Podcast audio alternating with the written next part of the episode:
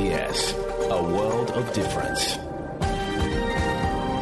You're with SBS Ukrainian on mobile, online, and on radio. Ви з СБС українською на мобільних, в інтернеті та на радіо.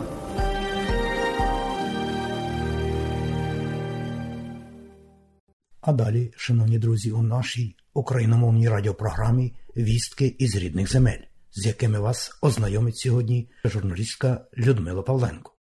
У 61-й день повномасштабного російського вторгнення в Україну президент Володимир Зеленський в своєму зверненні наголосив, що Сполучені Штати Америки можуть бути лідером серед майбутніх країн гарантів безпеки України. Володимир Зеленський поінформував про результати зустрічі з державним секретарем США Ентоні Блінкеном і міністром оборони Ллойдом Остіном, які побували з візитом у Києві. Переговори тривали понад три години, були змістовними і результативними. Сказав Володимир. Володимир Зеленський. Ми однаково зі Сполученими Штатами розуміємо, коли демократія виграє в одній країні, вона виграє в усьому світі. Коли свободу захищають в одній країні, її захищають в усьому світі. Узгодили з американською стороною подальші кроки для зміцнення збройних сил України, задоволення усіх пріоритетних потреб нашої армії, в тому числі це стосується і підготовки до великої міністерської зустрічі в Німеччині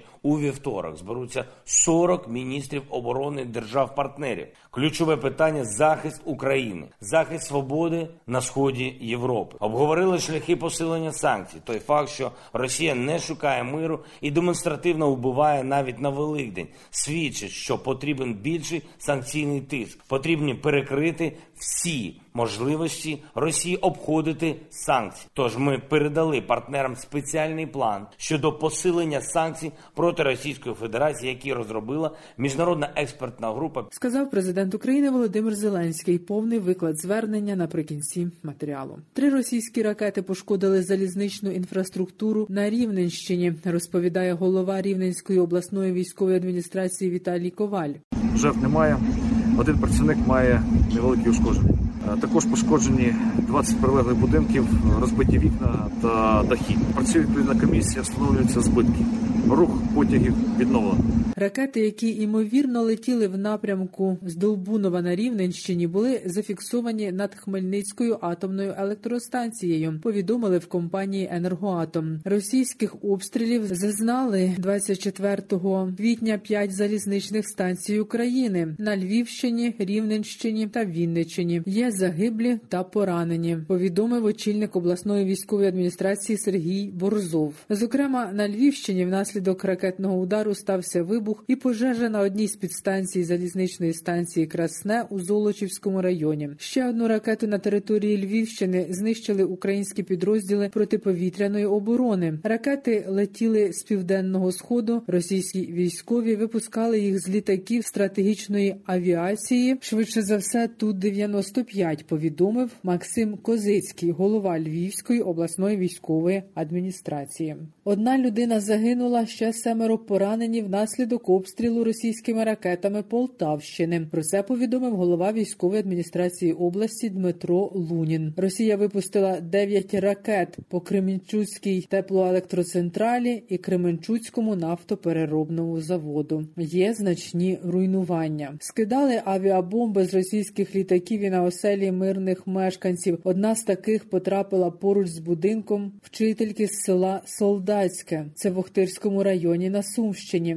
Прилетів один літак, другий, третій, іде четвертий. Я тільки це подумала, відбувся вибух. Далі я нічого не пам'ятаю. Тільки пам'ятаю тоді, коли чоловік уже став мене гукати, називав мене на ім'я.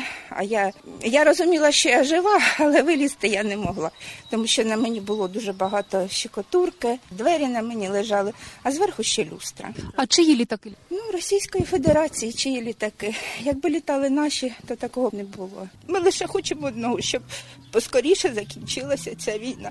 Якщо там хтось в Росії не вірить, що тут таке відбувається, то нехай приїдуть і воочію подивляться, що у нас тут таке. 75 тисяч боєприпасів з початку російського повномасштабного вторгнення знешкодили піротехніки Державної служби з надзвичайних ситуацій України. Зокрема, дві тисячі авіаційних бомб повідомив перший заступник міністра внутрішніх справ України Євген Єнін. На цей час основні зусилля зосереджено на очищенні від предметів звільнених територій Київської, Чернігівської, Сумської, а також ліквідації наслідків обстрілів в Харківській, Запорізькій та Миколаївській областях. Також підрозділами вибухтехнічної служби поліції під час проведення заходів з розмінування Київської області знешкоджено майже 5 тисяч предметів, які несуть смерть.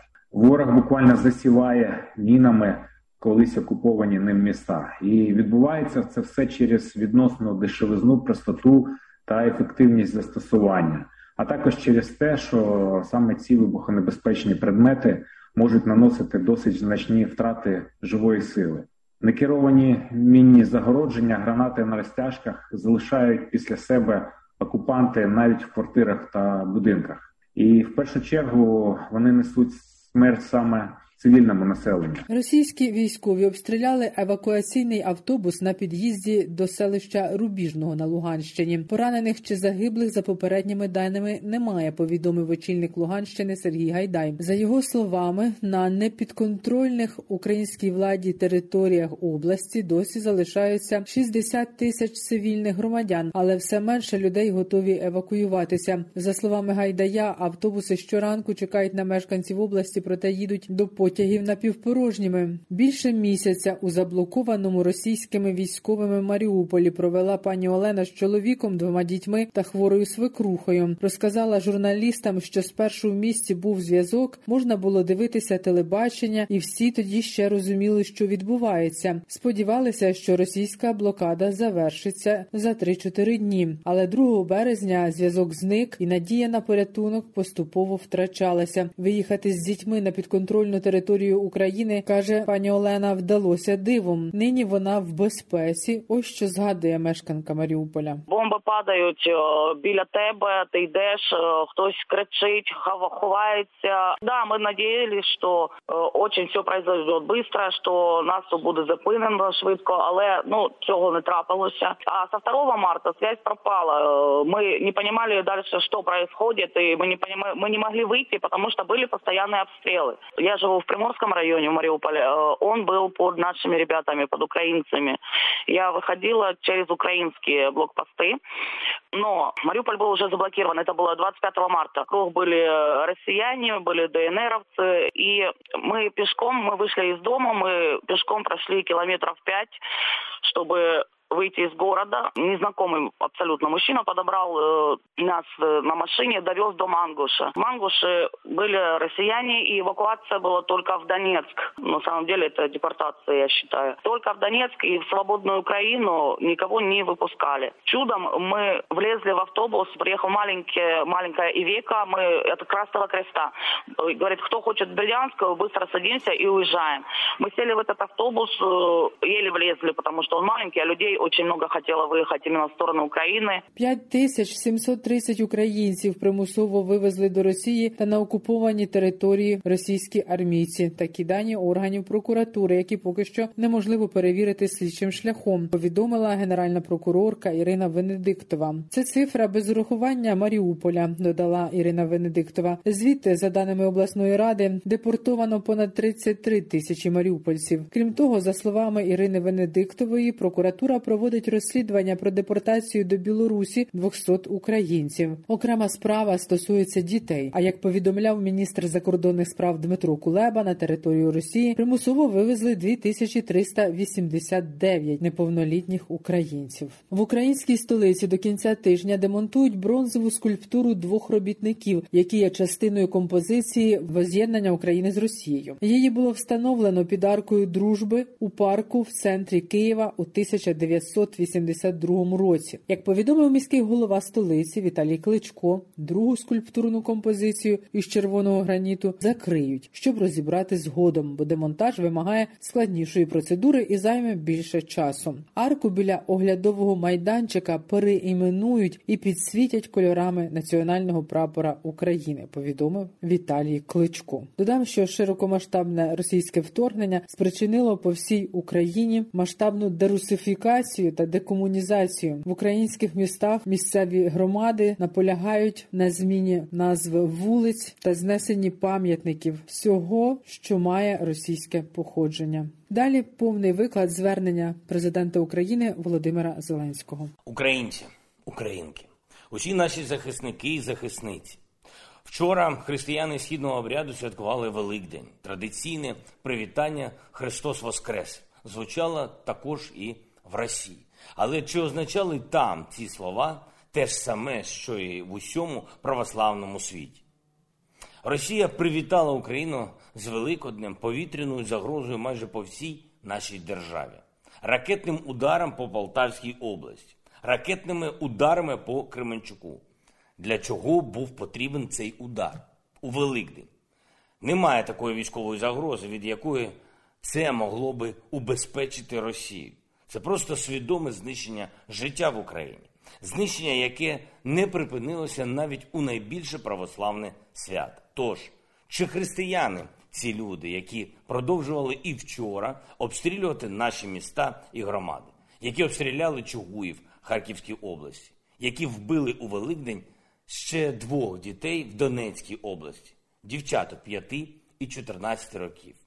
Вбивати дітей, руйнувати життя, покривати цинічною і тотальною брехнею зроблено проти мирних міст. Усе, що робить Росія на території України, це точно не християнство. Це те, чому протистояв Христос. І не християни, люди, які вкотре відмовились відкрити гуманітарні коридори з Маріуполя. Не християни, люди, які знімали в окупованих районах України пропагандистські репортажі про роздачу нібито гуманітарних пасхальних наборів. Тим більше кожен знає, в тому числі і в Росії, що до 24 лютого в усіх українців, в усіх куточках України була можливість святкувати Великдень вільно, в будь-якому храмі і без будь-яких гуманітарних наборів. Не християни, люди, які намагаються збудувати в захоплених районах Херсонської та Запорізької областей жорстокий окупаційний режим, тримають людей у заручниках, катують людей, які навіть у Великдень не давали людям залишити окуповану територію, погрожували смертю. Росії пропонувалося великоднє припинення вогню, але православний світ побачив, що для російських загарбників Великдень нічого не означає. Це для них просто червона дата в календарі, для якої потрібні спеціальні слова, спеціальна поведінка, але не те, що називається вірою, і не те, що називається християнським добром. Російська армія зробила цей Великдень червоним не тільки формально в календарі, але й червоним від крові. Християни такого би не зробили, маючи можливість встановити мир. Тож тримати свічку в руках у храмі ще не означає бути християнином. Їсти або навіть святити Пасхи щороку це також замало, щоб бути людьми, щоб бути християнами. І я вдячний усім нашим поліцейським, усім працівникам Служби безпеки України, усім взагалі, хто відповідав за безпеку на Великдень, за те, що вчора не допустили жодної провокації. Усього того, що російські пропагандисти анонсували напередодні. Збройні сили України стримують атаки російських військ на ключових напрямках в Харківській області, на Ізюмському напрямку, на Донбасі, особливо біля Попасної, в Маріуполі, де продовжується опір захисників міста у південних районах, де окупанти намагаються перейти у наступ. Повітряні тривоги сьогодні вранці знову були майже по всій території нашої держави: Вінницька область, Рівненська, Львівська, Одеська, ракетна загроза. Росія не полишає спроб зламати наш опір, щоб досягти чого. В окупованих районах або вже настала гуманітарна катастрофа, або залишається дуже мало часу до неї. Не вистачає базових продуктів, не вистачає ліків. У людей немає засобів для нормального існування, немає елементарної безпеки, немає всього того, що було до 24 лютого, що було в Донецьку і Луганську до 2014 року. Всього того, що ми обов'язково повернемо після звільнення нашої землі. Продовжуємо робити все для вигнання окупантів та відновлення миру для всіх наших людей. Ключовий елемент цього процесу міцність Збройних сил України, наявність достатньої кількості і якості зброї, достатньої кількості і якості боєприпасів. Допомога Україні була питанням номер один у переговорах з представниками Сполучених Штатів Америки, які вчора прибули в Київ, держсекретарем Ентоні Блінкіном і міністром оборони Ллойдом Остіном. Наші переговори з ними були достатньо довгими, більше трьох годин, і змістовними, обнадійливими і, що важливо, результативними. Я вдячний народу Сполучених Штатів Америки, особисто президенту Байдену, за потужну щиру підтримку, яку ми отримуємо. Це реальні речі, які посилюють не лише нашу державу, але й демократію в цілому. Ми однаково зі Сполученими Штатами розуміємо, коли демократія виграє в одній країні, вона виграє в усьому світі.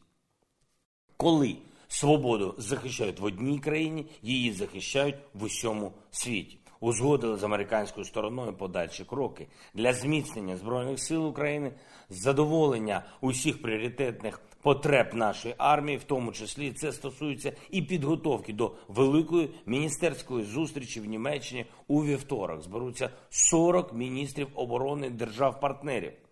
Ключове питання захист України, захист свободи на сході Європи. Обговорили шляхи посилення санкцій. Той факт, що Росія не шукає миру і демонстративно вбиває навіть на Великдень, свідчить, що потрібен більший санкційний тиск. Потрібні перекрити всі можливості Росії обходити санкції. Тож ми передали партнерам спеціальний план щодо посилення санкцій проти Російської Федерації, які розробила міжнародна експертна група під керівництвом Андрія Єрмака та Майкла Макфола. Окремий пункт переговорів фінансова підтримка для України, коли тиранія має колосальний фінансовий ресурс від експорту нафти і газу. Питання фінансової підтримки свободи стає життєво важливим. Почув повне розуміння цієї позиції від американських друзів не тільки в контексті допомоги Україні зараз у час війни, але й для післявоєнної відбудови. Продовжили обговорення і питання про безпекові гарантії для України. Впевнений, що Сполучені Штати можуть бути лідером серед майбутніх країн гарантів безпеки України.